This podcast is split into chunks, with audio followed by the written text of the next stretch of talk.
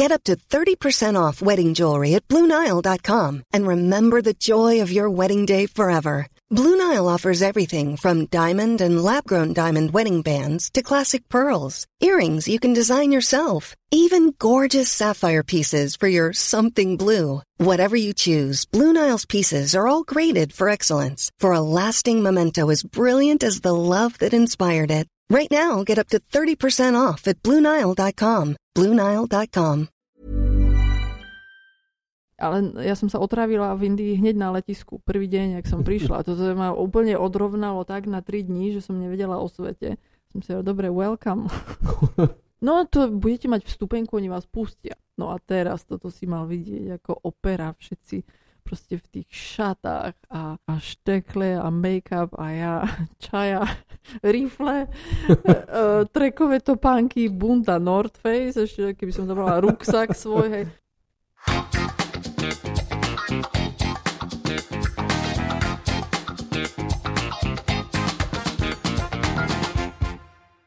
Vážení poslucháči podcastu na Trojici vo Dvojici, ďakujem za to, že ste si znova zapli tento podcast, že venujete čas mm, rozhovorom s zaujímavými prešočanmi. Pri poslednom podcaste sa stala taká veľmi zaujímavá vec. Lajkla si moju stránku dievčina a samozrejme všetci, ktorí lajkujete, ja si pozerám tie vaše profily, trošku stolkujem a hľadám inšpirácie, kto by mohol byť mojim ďalším hostom. A táto dáma ma naozaj veľmi uchvátila tým, čo robí a, a viem, že ona sa vlastne aj tým živí. Pre nás je cestovanie veľakrát časom dovoleniek, oddychu. Jednoducho ideme k moru, do nejakého hlavného mesta, spoznáme tú kultúru a zaplatíme za to nie úplne malé peniaze. Ale sú ľudia, ktorí sa cestovaním živia. A jedným z takýchto ľudí je Ivana Grešliková. Vítaj v mojom podcaste. Ahoj Jozef, ahojte všetci prešovčania. Bolo naozaj fascinujúce pozerať si tvoju webovú stránku, na ktorej sa doslova píše Ahoj, Volám sa Ivana Grešlíková, nomadím po svete od roku 2006. Nájdeš tu rady, fotoeseje a cestopisy. Ivana, čo vlastne robíš? No, v skratke presne to, čo si teraz prečítal. a ďakujeme všetkým. to bolo dnes všetko, ďakujem za pozornosť. No, uh, je, je to tak, nomadím od toho roku 2006, kedy som odišla zo Slovenska do Anglicka vtedy som pochopila, že možno, že sa tak skoro nevrátim. Mm-hmm. Ale to bolo skôr pracovne. A medzi tým som tak nejak uh, cestovala, ale na plný úvezok, keď to tak môžem nazvať, som začala cestovať v roku 2013, kedy som si zbalila 10-kilový ruksačík uh, vo Frankfurte, kde som vtedy žila. A vybrala som sa s jednosmernou letenkou do Bangkoku. Rodine som povedala, že to bude na rok, aby som nikoho nevystrašila. A že idem do Prividze. A že, že išla do Tatier, poslala pohľadnicu z Prahy. No ale uh, ja som počítala s tým, a respektíve takto snívala som o tom, že naozaj urobím všetko preto, aby som žila tak, že budem na tých cestách a na nich si budem zarábať písaním. Pretože uh, ja som už predtým pracovala v jednom časopise, ukrajinský žurnál v Prahe a uh, mňa to bavilo nejak uh, skúmať a pozorovať a dávať to všetko nejak do slov. Mm. A to som si, a, a môj sen bol, ako sa stále, ako to už bolo ešte na vysokej, že sa budem presúvať, dajme tomu každých pol roka, budem niekde žiť, a medzi tým budem nejak písať a si s tým zarábať a potom sa zase presuniem pol roka niekde inde. No a to sa mi takmer podarilo s tým, že tie zastávky boli kratšie, Hm. Prvý rok, že som sa presúvala, dajme tomu každý mesiac, alebo každé dva týždne, alebo každé tri mesiace. Ale no, trvalo to 7 rokov. Teda ono to ešte trvá, ja tu mám len takú pauzu teraz v Prešove, pretože pracujem na dokončení knihy. Takže sa, no aby som odpovedala na tvoju otázku, takže robím presne to, že sa presúvam a nomádím. Momentálne už necestujem, pretože tá situácia nie je nejak rúžová tým prechodom cez hranice, ale no do toho oktobra, kedy som sa vrátila z Bulharska po 9 mesiacoch, tak robím v podstate stále to isté, že sa presúvam a nejak tak pozorujem ten život okolo a, a o tom píšem. No a začala som robiť aj videá na YouTube krátke, také vlogy z ciest, takže najnovšie robím aj to a to ma začalo baviť. A on to znie tak veľmi jednoducho, e, zobrať si taký paky a odísť do inej krajiny. Nebude to úplne asi také jednoduché, ako by sa to možno zdalo. Mm. Alebo možno, že to že veľmi jednoduché naivnou mladickou predstavou je. Čo ťa ale k tomu viedlo? No, bola to nejaká výchova? Cestovali ste vy v rámci rodiny? Alebo kde to celé začalo vôbec tá myšlienka, že teraz chcem ja cestovať? No ako nestalo sa nič také dramatické, že by som si povedala, že od zajtra sa balím. Hej, to ako nenastal, ne, nespomínam si na žiadny moment, ale možno, že to vzniklo v čase, alebo v deň, kedy ma moja mami vzala uh, k sebe domov na Ukrajinu, keď som mala len 3 mesiace. Ja som sa narodila na Slovensku, ale uh, predkov, a teda moja mamka je z Lvova, zo mm. západnej Ukrajiny. No a keď som mala 3 mesiace, tak sa rozhodla, že ma ide ukázať rodine. To bola moja prvá cesta vlakom, na ktorú si pochopiteľne nepamätám. ale možno, že tam to nejak vzniklo, vieš, že ma tá cesta a ten vlak ma tak nadchol, že som si povedala, že už tam sa niečo zrodilo, že áno, že ty budeš cestovať. Ale to, to teraz si robím srandu, pochopiteľne. Ale ja som každé leto chodila s rodičmi na Ukrajinu až mm. do nejakých 17-18 rokov. To nebolo leta, aby ja som nestravila ho na Ukrajine. A mne to prišlo vždy fascinujúce vidieť tú inakosť už vtedy, lebo to sa bavíme o 80 90 rokoch. Ten rozdiel bol veľmi markantný, keď si akože predstavíš už len ten prechod cez hranicu. To, to, je, ako, to je veľké dobrodružstvo. O tom by sa dalo ako čakacie lehoty. Podplácanie. Áno, presne tak. A, a skrývanie si všetkého možného do všelijakých možných... do všetkého možného. Do, do všetkého možného áno, čo, čo, čo príde. Ako tá myšlienka, že idem teda do toho Bangkoku, možno, že vznikla asi tak, že ja som totiž chcela ísť do Ázie už počas toho, jak som žila v tom Nemecku, ale mňa šéfka chcela pustiť len na asi týždeň, keď si dobre pamätám, alebo 10 dní. Aj s otočkou, ako do Ázie na 2 týždne, alebo na, na, na 10 dní, dajme tomu. No tak to ako sa nestihneš vyspať ani z jetlagu, keď ako dojdeš niekam. A to som si povedala, že to teda nie aj tá práca už začala byť taká dosť náročná v tom Nemecku. Ja som pracovala v bilingválnej škôlke, tak som si povedala, že, že to risknem a že teda e, skúsim začať žiť tak, ako som si to vždy vysnívala. A v tom čase, v tom 2013 roku už sa objavovali takí blogery, takí cestovatelia, ktorí sa živili práve že písaním. Mm. A mám pocit, že možno, že to ma ako tak nakoplo, že áno, že sa to dá. A ja som v tom čase ešte čítala jednu super knihu, sa volá, že Vagabonding mm. od Rolfa Poca. A ten práve opisuje, že ako sa dá žiť na cestách dlhodobo. Že to nemusí byť fakt ani mesiac, ani pol roka, ale proste roky. A on tam popisuje, čo všetko sa dá robiť a ako sa presúvať a ako to zvládnuť aj psychicky, lebo ono, ten prvý, prvé týždne môžu byť také extatické, lebo si preč a všetko je ako nasávaš a, a všetko je také nové, a, ale potom už začína tá tvrdá realita, kedy sa musíš poprvé uživiť mhm. tým, čo robíš a po druhé tie kultúrne šoky sú fakt šoky. Ako to není fráza, hej, že sa niekam vydáš a teraz si šokovaný z tej kultúry, ale mňa to práve fascinuje tá, tá šokovka, že keď niekam dojdeš a teraz všetky tie pachy, ak ťa tam ovalia a, a tá inakosť, ktorú som sa učila napríklad neporovnávať, lebo to je taká mm-hmm. tendencia, hej, že vôjdeš do nejakej krajiny a teraz si všimneš, jak, dajme tomu, že stolujú, hej.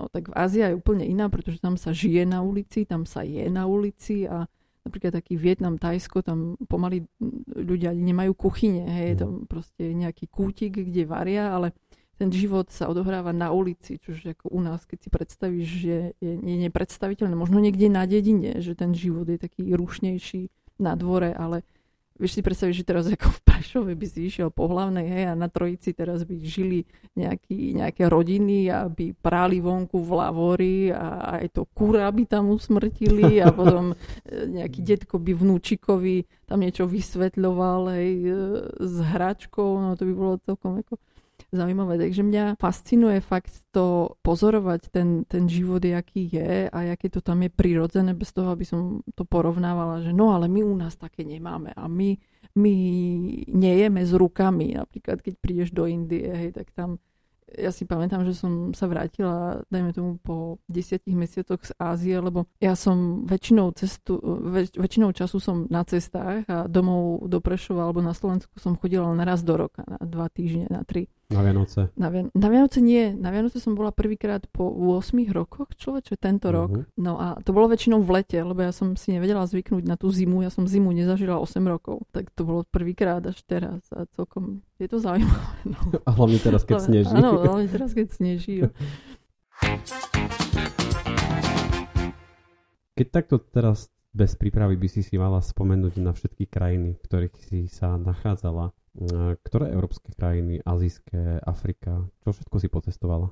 Väčšinou to bola Ázia. No, z Afriky mám navštívené len Maroko, čo nie je taká, ako, niekto by povedal, že to nie je Afrika, čož súhlasím, hoci je Maroko úplne nádherné a je iné než Európa. A z Európy, čo, čo, je toho dosť, ale napriek tomu nie všetky úplne krajiny. Tá južná Európa, trošku zo severnej, Švédsko, Fínsko a východná Európa, z Balkánu, Bulharsko, Rumunsko.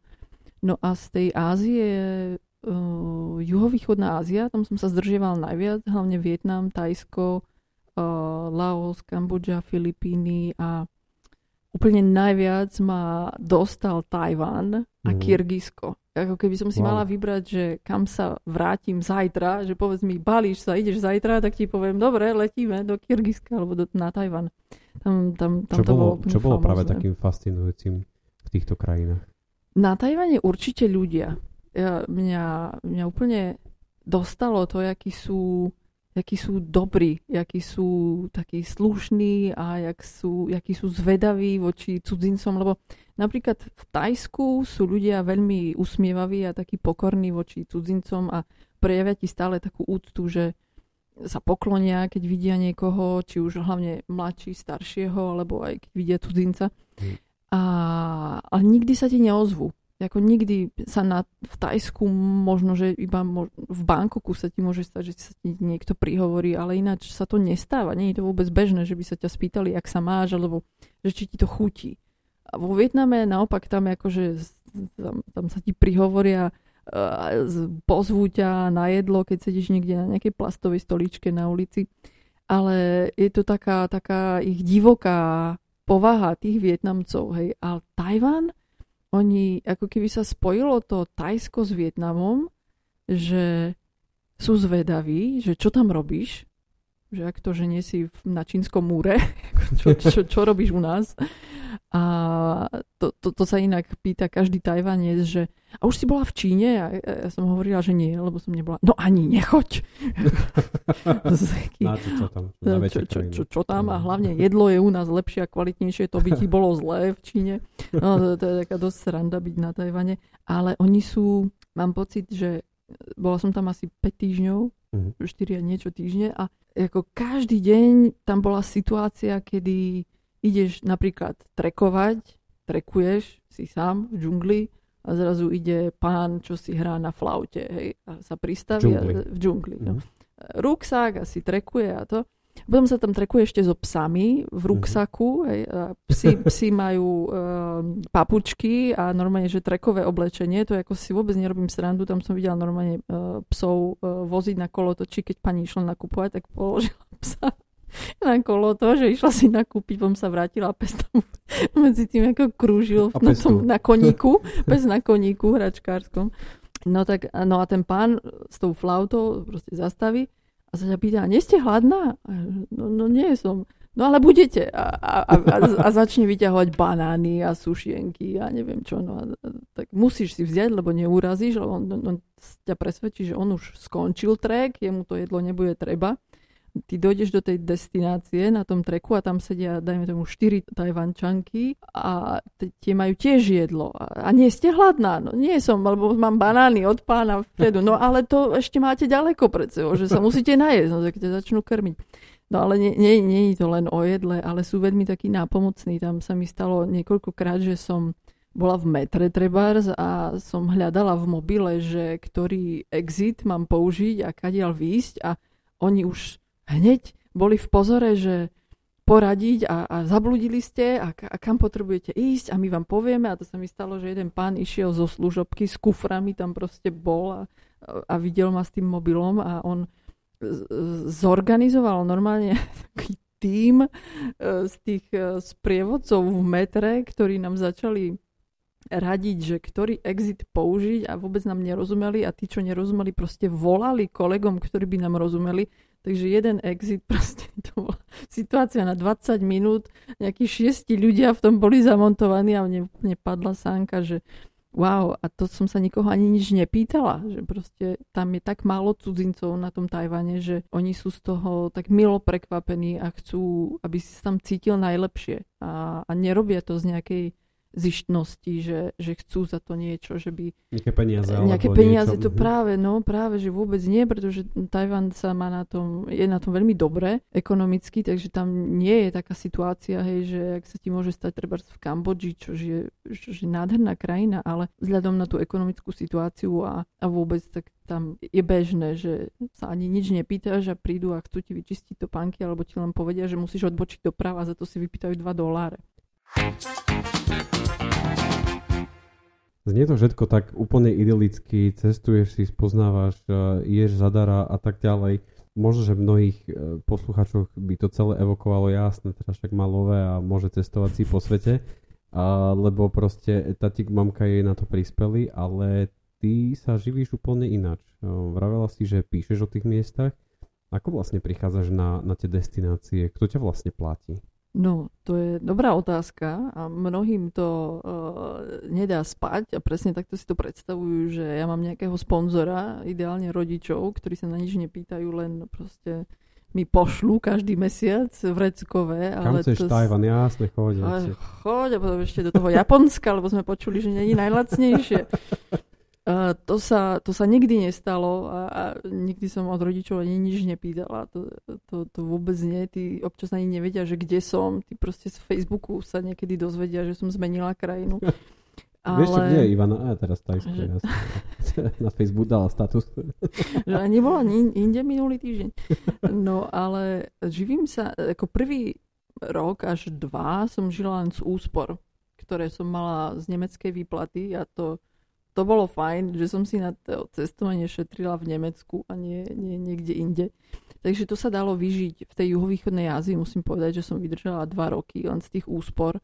Zatiaľ, za ten čas, to ako nebolo, že by som si len chodila hore-dole, ale to sme začali ešte s vtedajším priateľom si budovať cestovateľský blog, ktorý sme vedeli, že aby nás živil. To takým spôsobom, že ja na ten blog, blog sa volá Nomad is Beautiful, je v angličtine, ale to je viac menej taký, ja to volám, že komerčný blog cestovateľský, kde, ktorý ma živí mm. a ivanagrešlikova.com je blog, kde si píšem, čo chcem. Mm-hmm.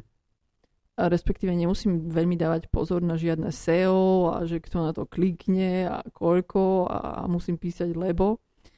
No a ten blog nás donedávna, kým neprišla táto situácia divná, pandemická, tak uh, ma živil hlavne reklamou. A to v takom zmysle, že tam závisí od návštevnosti, samozrejme, že koľko návštev máš, tak koľko klikov, ja neviem, ten čítateľ urobí za mesiac a tie reklamné agentúry ti za to zaplatia. To bol jeden spôsob a potom druhý bol Volá sa to, že affiliate marketing, kde napríklad keď píšem o nejakej destinácii a odporúčim tam nejaký hotel, kde som bola, alebo nejakú, nejakú túru cez nejakú firmu, tak keď si to niekto objedná cez môj blog, tak ja mám z toho, ja neviem, nejaké percento. Bez toho, aby ten človek zaplatil naviac. No a to samozrejme tiež závisí potom od tej návštevnosti, lebo čím viac ľudí na ten blog príde, tým viac klikne, tým viac akože máš ten príjem. No a ďalší príjem boli, no teda sú knihy, ale teraz e, jasne rovnaká situácia, hej, mám e-book o Tajsku, volá sa Tajsko bez cestovky a ten sa predával celkom dobre pred koronou, hlavne v tom období, keď sa do Tajska cestovalo, to znamená jeseň, zima, a potom nedávno som vydala ďalší e-book, ale aj tlačenú knihu o house sittingu. Mm. To je ináč celkom zaujímavý spôsob cestovania, kedy cestuješ a sa staráš o zvieratka alebo o dom majiteľom, mm. kým oni sú preč. Ti mm. nechajú proste len kľúče a čau a prídeme o mesiac. Čo sú to za doby? Sú to, asi si netreba predstavovať nejaké chatrče, alebo Niekto dete... Stane sa hoci čo. Hej.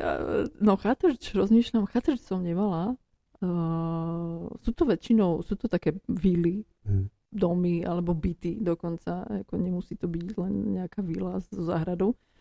Ale sú to fajn miesta, no. Sú to proste domy, o ktoré, o ktoré sa treba starať, kým sú preč. A hlavne o tie zvieratá.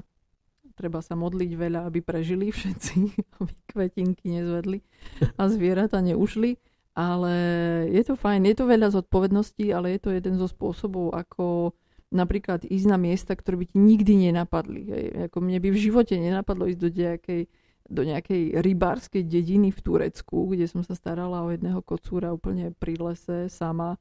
Tam sa dostaneš len vďaka tomu house sittingu, že, že ťa niekto pozve strážiť ten dom, to bola obrovská vila 300 štvorcových metrov, to proste, kým obídeš celý dom, tak sa spotíš, si unavený. Do keľo vysávania tam bolo. jo, vysávania, keľo okno umývať. Ja som videl na tvojom blogu, aspoň teda to, čo som vedel, že pozera sa na to cestovanie aj z pohľadu jedla. To jedlo je takým typickým nejakým znakom tej danej krajiny. Ktoré jedlo ti najviac chutilo? No, chutí mi veľmi, chutilo mi na Tajvane, to musím povedať, že tam mali, ja som úplne, že na polievky, hej. Tak mm. ten Tajvan a Vietnam, to ja by som vedela jesť vietnamskú kuchyňu každý deň. A ukrajinská, to musím povedať, ako že tie tri. Tajvan, Vietnam a Ukrajina. Oni majú skvelé polievky, ako všetky tri kuchyne. Poviem ti aj, ktorá najmenej, ale to si sa nepýtal. A ktorá najmenej? Na, na, na, na, musím povedať, že na Filipinách som to mala ťažké ale furt si hovorím, že možno, že som len blbo našla miesta, kde sa najesť, lebo niekto mi hovoril, že sa tam vedel, kde najesť, ale ono, tá filipínska kuchyňa je povestná tým, že je dosť masná a mesitá a ťažko tam nájdeš niečo také, že ochutnáš a chceš to na druhý deň znova jesť. V našich knihkupectvách nájdeme knihy, ktoré sa volajú miesta, ktoré musíte určite navštíviť predtým, než zomriete. Taká klasická proste knižka. Ktoré sú to podľa teba? Čo by si určite odporúčala ľuďom, že tam určite chodte a toto musíte vidieť? Keď som si mala vybrať, že jediná krajina, kam by som poslala niekoho, tak to je Kyrgyzsko. Čo by tam ľudia mali vidieť? Hlavne hory. Ja som nevidela nikde inde krajšie hory ako v Kyrgyzsku ozaj. Ale tie hory majú takú, takú zvláštnu farbu, ktorá, je, ktorá mení ako tóny počas dňa úplne fascinujúce, jak proste ráno vidíš tú istú skalu hnedú a na obed je oranžovo-červená a, a podvečer je zelená. To sú, sú nádherné hory, kde máš tých jakov okolo a kravy a jurty a ako tá noc napríklad v jurte je úplne nádherná, kedy ty sa budíš na to svetlo na tvári, čo ti ide cez ten otvor hore, čo sa volá tambúra a, ako, no a tí ľudia, to, to je podobne ako na Tajvane, že oni sú trošku chudobnejší v tom Kyrgyzsku, hlavne, hlavne na tých dedinách a, a v tých táboroch jurtových, ale tá taká ich dobrosrdečnosť, kedy oni ti dajú z posledného, ako všetko, čo, čo majú v tých hrncoch a na tanieri, tak, tak ti to dajú, lebo ty si host. Hm. A ešte, ako mne hovorili, že tá mladšia generácia je trošku iná, ale tá stredná a staršia, pre nich je úplne normálne nezatvárať dvere kvôli tomu, že tam, keď príde nejaký pocesný, tak aby mal kde prespať. Hej? Tam Napríklad v Kyrgyzsku uh, možno, že tie mladšie rodiny majú to zariad- ten, tie byty majú zariadené ináč, ale tam je obývačka vyzerá asi tak, že tam máš miestnosť, kde je jeden koberec a po stranách sú také ako keby tenšie matrace. Ako tam by sa podľa mňa IKEA veľmi neužívala v tom Kyrgyzsku. tam není stôl, tam není gauč, tam není skriňa, tam, tam je proste miestnosť, kde sa do minúty rozložia tie matrace. Mm-hmm. Ty máš kde prespať, máš sa kde najesť a ako do desiatich minút je tam, je tam lipioška, čo je taký chlieb, taká chlebová placka stred, zo strednej Ázie. Máš tam šalát, máš tam džem, máš tam polievku, máš tam cestoviny, máš tam meso, máš tam banana, máš tam všetko. A, a ty ani nestihneš si proste zložiť ruksak, dajme tomu, a už ťa hostia bez toho, aby sa no, ťa opýtali, že či si hladný. Tam, tam neexistuje také, že nie si hladný, tam sa proste musíš nájsť. To je ináč také zauj- taký zaujímavý fenomén, že niektoré krajiny Tak napríklad na Filipínach, kde to nie je úplne bežné, aby každý bol city, ako Filipíny sú jedna z krajín, kde je najväčší výskyt e, podvyživených detí. A hlavne tých e, neviem, jak sa to povie po slovensky, tých mimo, mimo školopovinných, tí, čo mm-hmm. ešte nie sú školopovinní. Tam sa napríklad bežne stáva, že na dedinách, ak má rodina uh, viac detí, tak rozdelia, že ktorý deň sa ktoré decko naje. Mm-hmm. Tam som počula, bola som v takej dedinke, kde som žila dva týždne a tam bola taká príhoda chlapčeka, ktorý ráno sa tam spievala hymna, alebo sa modlili, teraz si nepamätám, a ten chlapček odpadol, asi 9-10 ročný. No učiteľky ho tam začali kriesiť, No a sa ho pýtaj, no a ako, že čo sa deje, však čo si nejedol dnes? No, no som nejedol, že, že prečo si nejedol? No lebo je štvrtok. Hm. A on vo štvrtok nedostával jedlo, pretože bolo, bolo ich viac tých súrodencov, no a rodičia to museli nejak podeliť. No a on v ten deň nejedol, tak mu proste prišlo zle. No a tak v takých krajinách sa napríklad na Filipinách sa zdraví, už si jedol. Ako majú tam pozdrav ahoj, a ja som si tam dva týždne myslela, že si myslia, že som hladná, že som vyzerala, že som nejedla, ale oni sa len chceli ubezpečiť, či, som, že či sa mám dobre, lebo pre nich, keď povieš, už som jedol, tak to znamená, že, že sa máš super, že to, to, to, to ako nič iné ti nechýba ku šťastiu, hej, lebo si jedol. Keď si sa najedol, už nič iné nepotrebuješ. No ja som furt hovorila, že no hej, niečo som jedla, no, no ale najed sa. A ja som až po dvoch týždňoch mi jedna známa, Filipínčenka, u ktorej som tam žila, tak mi hovorí, ja sa jej pýtam, no ale prečo sa ma každý pýta, či som jedla, však, však či je ráno, či je večer, však ja nevyzerám byť hladná. že, že prečo? No ona mi to potom vysvetlila, že jak to tam je a to, to sú proste také situácie, že aj ti, aj ti je tak tak nijako, lebo ty nevieš, že jak tomu môžeš pomôcť, aj chceš a potom niekedy reaguješ tak možno nevhodne, alebo nechceš, alebo ne, nevedomky niekoho urazíš, alebo, alebo povieš poznámku, ktorú by si mm. nemal, ale to, to sú tie také lekcie, kde sa učíš a už na druhý krát ješ na Filipíny a už tie veci všímaš inak. My máme takú tendenciu sa na všetko stiažovať, všetko je zlé pre nás a a pritom sa naopak nemáme tu až tak zle podľa toho, čo hovoríš. Máme relatívne normálny prísun ku strave a vzdelanie máme nejakým spôsobom zabezpečené. Máme tu nejaké ochranné mechanizmy, aby sme sa nedostali na ulicu a tak ďalej. A prídeš do krajiny, kde toto je úplne bežná realita. Je tu naozaj takéto uvedomenie si, že ten život je naozaj úplne iných veciach ako hnať sa za tým, že mať skvelú obývačku a to najlepšie auto na svete?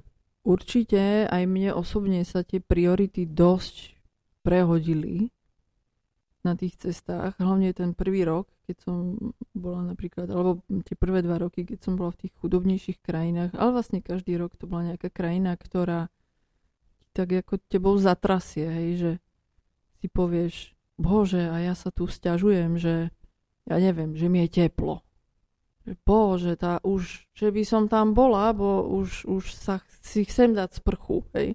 Ideš vo vlaku v Barme, hej, boli cesty vlakom, kedy som nechcela lietať v tej krajine, tak som išla vlakom aj s tými miestnymi, kde ideš trasu, dajme tomu 120 km, 150, 13 hodín. Hm. Hej, že ten vlak ide tak pomaly, že ty vidíš be- bežať psa popri vlaku a on je rýchlejší než ten vlak jak sedíš v tom vlaku a jak sa proste si stiažuješ, že bože, že už hej, konečne dorazme a už mi dochádza voda a vlak meška a cipana a ideš popri dedine, kde vidíš ráno si ľudí umývať zuby vo vode, kde ty by si nestrčil ruku. Oni si tam umývajú zuby. Alebo vedľa teba sedí rodina, sedem členák a príde sprievodkynia a oni nemajú lístky a tá sprievodkynia ich tam nechá. A, lebo vidí, že sa stiahujú, proste majú so sebou všetky tášky a krabice a vidí, že to je oblečenie tam a, a ja samozrejme som nerozumela tomu, čo hovorili, ale nemali listky a to si neviem predstaviť, že u nás by sa to stalo, možno, možno áno, ja neviem, ale to mi príde, že aj tí ľudia, ktorí žijú tam, tak majú viac pochopenia pre tých, ktorí nie sú na tom najlepšie finančne. Hmm. Že oni ako keby vedeli, že to není o tom, že si nekúpili lístok, lebo nechceli. Proste sa niekam potrebuje celá rodina presunúť a vidí, že má so sebou celý dom, tak nevyhodí ich predsa v lese, hej, alebo niekde uprostred. Potom čím ďalej, alebo čím viac takých situácií zažiješ, tak si fakt uvedomíš, že tie také malichernosti, že to sa hovorí, že sa zmeníš na tých cestách, hej, a že vidíš to ináč. Ale ono to naozaj, ty sa nevrátiš z tých ciest rovnaký. A občas je to také potom ťažké, že sa vrátiš a ty vieš, že to môže byť stále horšie. Mm. Že, že nebudem sa stiažovať, alebo to nevadí, si poviem, hej. A ľudia okolo hovoria, no ty teraz tu máš také rúžové okuliare, lebo tu nežiješ. Ty nevieš, jak to tu chodí. Ale veď práve, že neviem, ale viem, že mohlo by to byť inak a tešiť sa z toho, čo mám. A si spomeniem na to, že ak sa na Filipinách tešili z toho, že som im povedala, že som najedená, tak to ako mení občas celý pohľad na nejaký problém tu, keď ho zažiješ, že si hovoríš, no mohlo to byť aj horšie.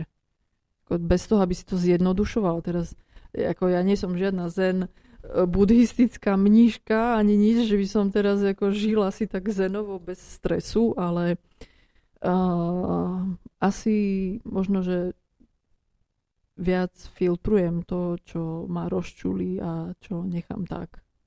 Cestovanie môže zo sebou priniesť rôzne situácie. Tým, že nevieme ten jazyk danej krajiny, že vieme len nejakú angličtinu alebo ešte nejakú nemčinu alebo niečo podobné. Cestuješ po svete, kde ten jazyk nie je úplne tvojim prirodzeným. Zažil si nejaké ťažké situácie, nečakané, alebo boli situácie, kedy si sa bála o život?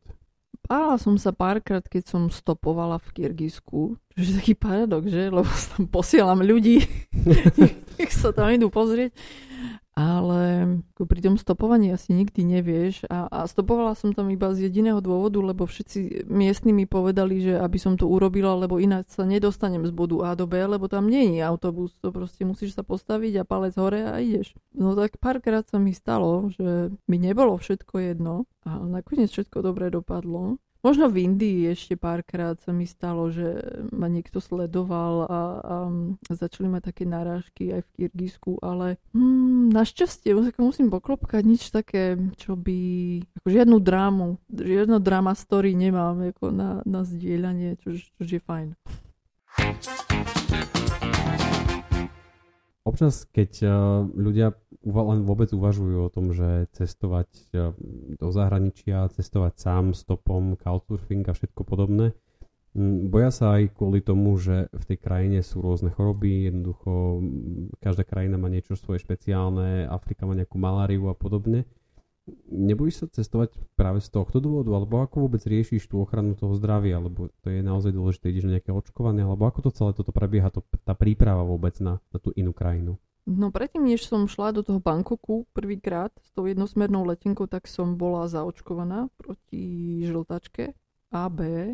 A tyfus očkovanie som mala a potom ma vystrašili v Tajsku, že sa musím zaočkovať proti besnote. Keď som išla prvýkrát do Tajska, tak som si všetko študovala, čo sa mi môže stať, čo ma môže uštipnúť a čo sa mi z toho ako môže prihodiť, tak som sa bála tej malárie, ale uh, potom som si začala tak hovoriť, že však budem v meste, tam sa mi nič nestane, respektíve tá šanca je menšia a Začala som sa sprejovať všelijakými možnými sprejmi od DIT spreju 50 po, po prírodné spreje v Tajsku a bála som sa toho možno, že prvý mesiac, tak ako každý štipanec, keď som dostala, tak ako panika, že bože a teraz čo, že ma uštipol komár, ale ono sa nedá mm, ako cestovať dlhodobo s tým, že sa budeš stále báť, že čo sa ti stane a to riziko tam stále je, no. Keď idem, stále keď idem do tej krajiny, tak si zistím, že čo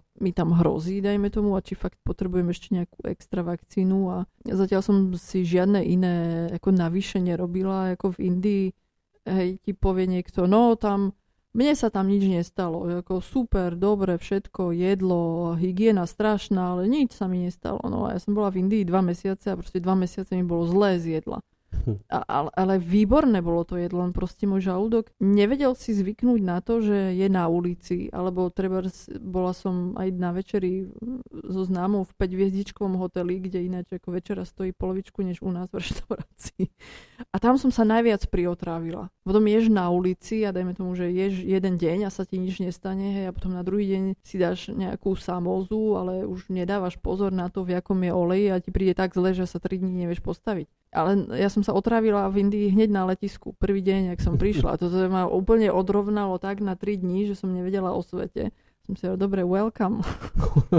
Ako počasie som sa prestala báť tých takých chorôb, že viem, že nie, nie, že som sa prestala báť, ale trochu to viac filtrujem, lebo to sa ináč zblázniš, keby si mala ako furt myslieť na to, že čo sa ti stane a tak umývaš si ruky a, a snažíš sa robiť všetko najlepšie, čo vieš, ale ono ťa to dostane. No, ja som tiež dostala bronchitídu v Tajsku, keď tam som bola na severe Tajska a tam vypaľujú lesy každý rok od takého konca januára, februára do apríla. No ale ja som dostala z toho bronchitídu a to som bola na antibiotikách, som kašlala v kuse dva mesiace Mňa stále fascinuje jedna vec. Ja keď sledujem rôznych youtuberov a, a ľudí, ktorí vlastne cestujú, tak ja to už beriem z toho praktického pohľadu. Keď ideme niekam na dovolenku, samozrejme so sebou jeden kufor, druhý kufor, ešte taká príručná batožina a taký foťak a toto a toto. A ono to ale takto asi to cestovanie ako nomada nemôže vyzerať. Jednoducho ty potrebuješ mať v tom batohu tie najdôležitejšie veci, alebo ako vyzerá vôbec tvoj batoh? Čierny 36, 38 litrový, nepamätám si. Furt ten istý, za 7 rokov som ho nevymenila. Keď som odchádzala z Frankfurtu, mal 7,5 kg, teraz má 11 až 12, niečo v ňom pribudlo.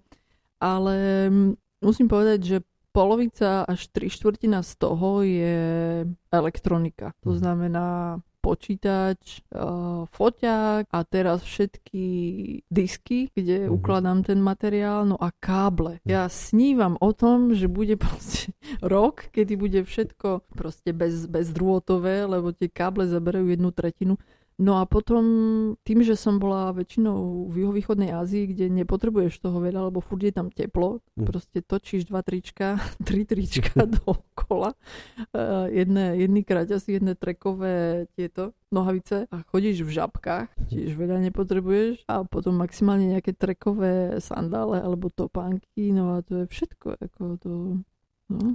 Nechyba ti to? Nechyba ti to, že nemáš to, alebo tak, takú šminku, alebo na, už naozaj je to tak, že jednoducho to vieš tak vyfiltrovať, že to nepotrebuješ?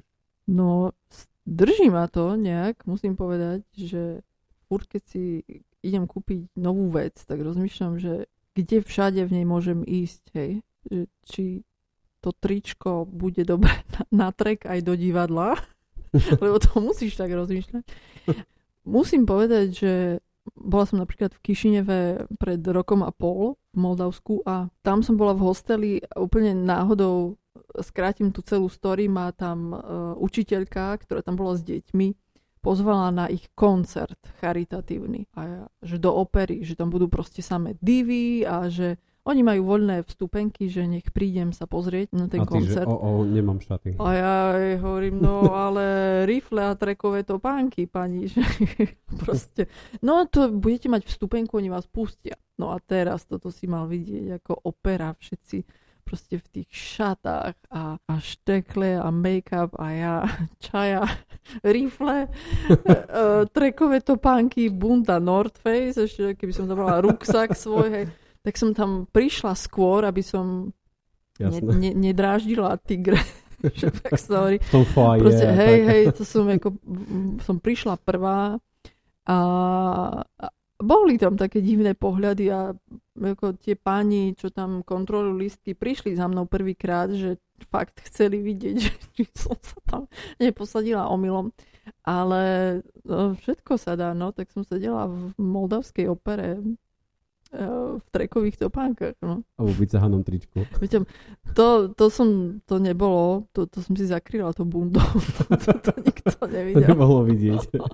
No, ale musím povedať, že ten koncert bol úplne taký, že tam plakali všetci A to bolo, to bolo ináč veľmi fajn vidieť, jaký sme všetci rovnakí, lebo to bol charitatívny koncert na ten výťažok sa dával uh, sirotám v Moldavsku, ktorá, je tam jedna proste organizácia v Moldavsku, ktorá sa snaží o to um, človeče, aby vrátili um, deti z detských domov, aby ich vrátili späť do rodín. Takže to bol koncert kde boli tie videá tých detí a tie príbehy tých rodín, proste reveš od začiatku do konca, to, to ako reveš, lebo nevidíš ani že cez slzy, čo tam ide. No ale to chcem tým povedať, že revala som ja v tých trekových topánkach a vyťahaných rifliach a revala aj pani vedľa mňa proste v robe za 2000, hej? A teraz si uvedomíš, no a, a jaký je medzi nami rozdiel?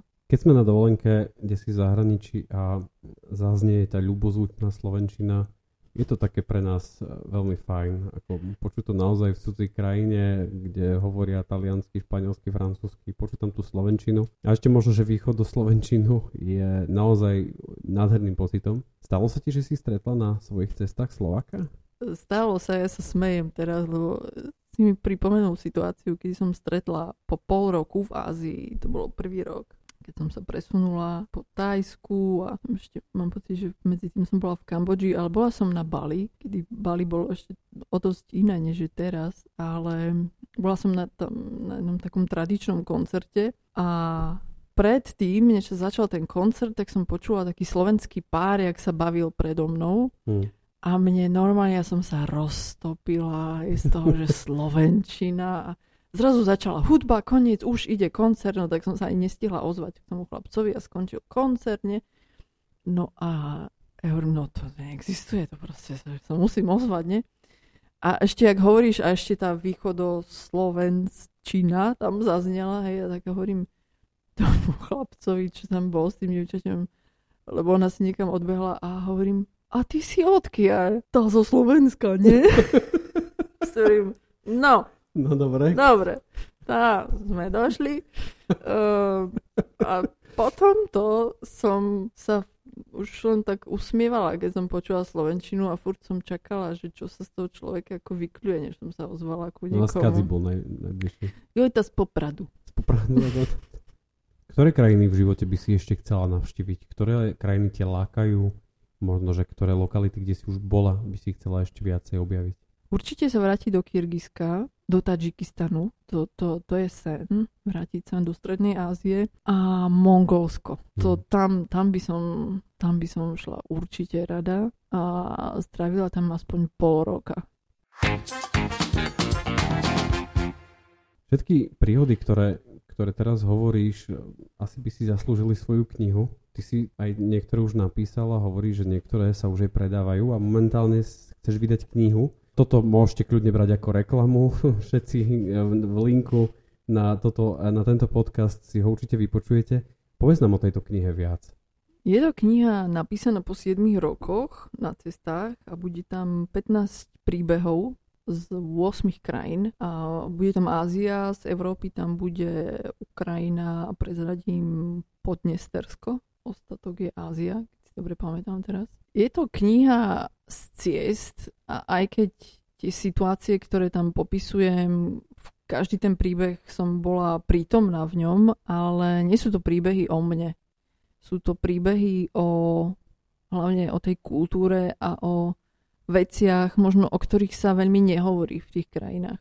Nechcem veľmi prezrádzať, že čo presne, ale bude tam Vietnam, bude tam aj to Kyrgyzsko a sú to také, také veci, ktoré chcem ich otvoriť, aby sa o nich hovorilo. Nejde o to ani súdiť, ani to nejak rozoberať bez toho, že by som nevedela to pozadie. Určite, keby som sa tam vrátila a zažila tie situácie ešte raz, alebo tam žila dlhšie, tak napíšem o tom inak Mm. Ale na základe toho, ako som to videla, tak, tak o tom píšem. Snažila som sa to písať tak, aby to presne, že nebolo, že mala som pocit, že, že je to tak. Ako tie príbehy sú vždy prepojené s nejakými domácimi. Čož tiež môže sa zdať, že no, tak, tak potom takto to bude. Ale zase je to len objektívny názor nejakého miestneho. A, takže bude to bude to o ľuďoch, bude to o kultúre, bude to o nejakých nuancách tej spoločnosti, ktoré veľmi nepoznáme. A musím povedať, že ešte jedna vychytávka bude v tej knihe, že vo vybraných kapitolách uh, sa ľudia budú môcť dostať ku krátkým videám pomocou QR kódu. To bude len pre tých, ktorí budú mať tú knihu. A to budú videá, proste autentické videá z tých miest, že vlastne okrem tých fotiek a okrem tých textov si budú môcť pozrieť, že jak to tam vyzeralo a hučalo. No bohužiaľ tú vôňu ešte, keby som vedela preniesť, hej, alebo nejaké iné zmysly, keby fungovali, e, ale nefungujú zatiaľ. Takže to bude k tej knihe takisto.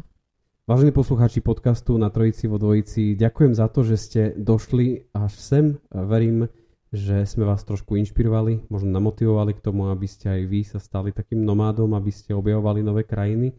Ivana, ďakujem ti veľmi pekne za to, že si bola môjim hosťom. Želám ti veľa bezpečných uh, kilometrov ciest uh, na tvojich, na tvojich výjazdoch do iných krajín. Želám ti veľa zážitkov.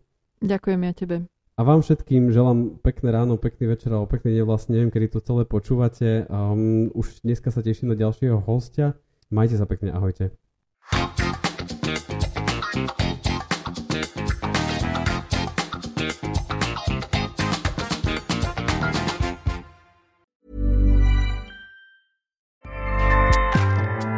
ACAST powers the world's best podcasts. Here's a show that we recommend. The Real Housewives is a guilty pleasure for most, but if you're looking to not feel guilty about that pleasure, tune in to Everything Iconic with me, Danny Pellegrino, where I break down all the messy moments and behind the scenes antics of Bravo's popular franchise. And on Everything Iconic, I also interview celebrity guests like Kelly Ripa, Kiki Palmer, Drew Barrymore, Cameron Diaz, and more about their guilty pleasures, their past work, and so much more. So if you're pop culture obsessed and find yourself watching way too much reality TV like me, tune in to Everything Iconic with Danny Pellegrino wherever you listen to podcasts.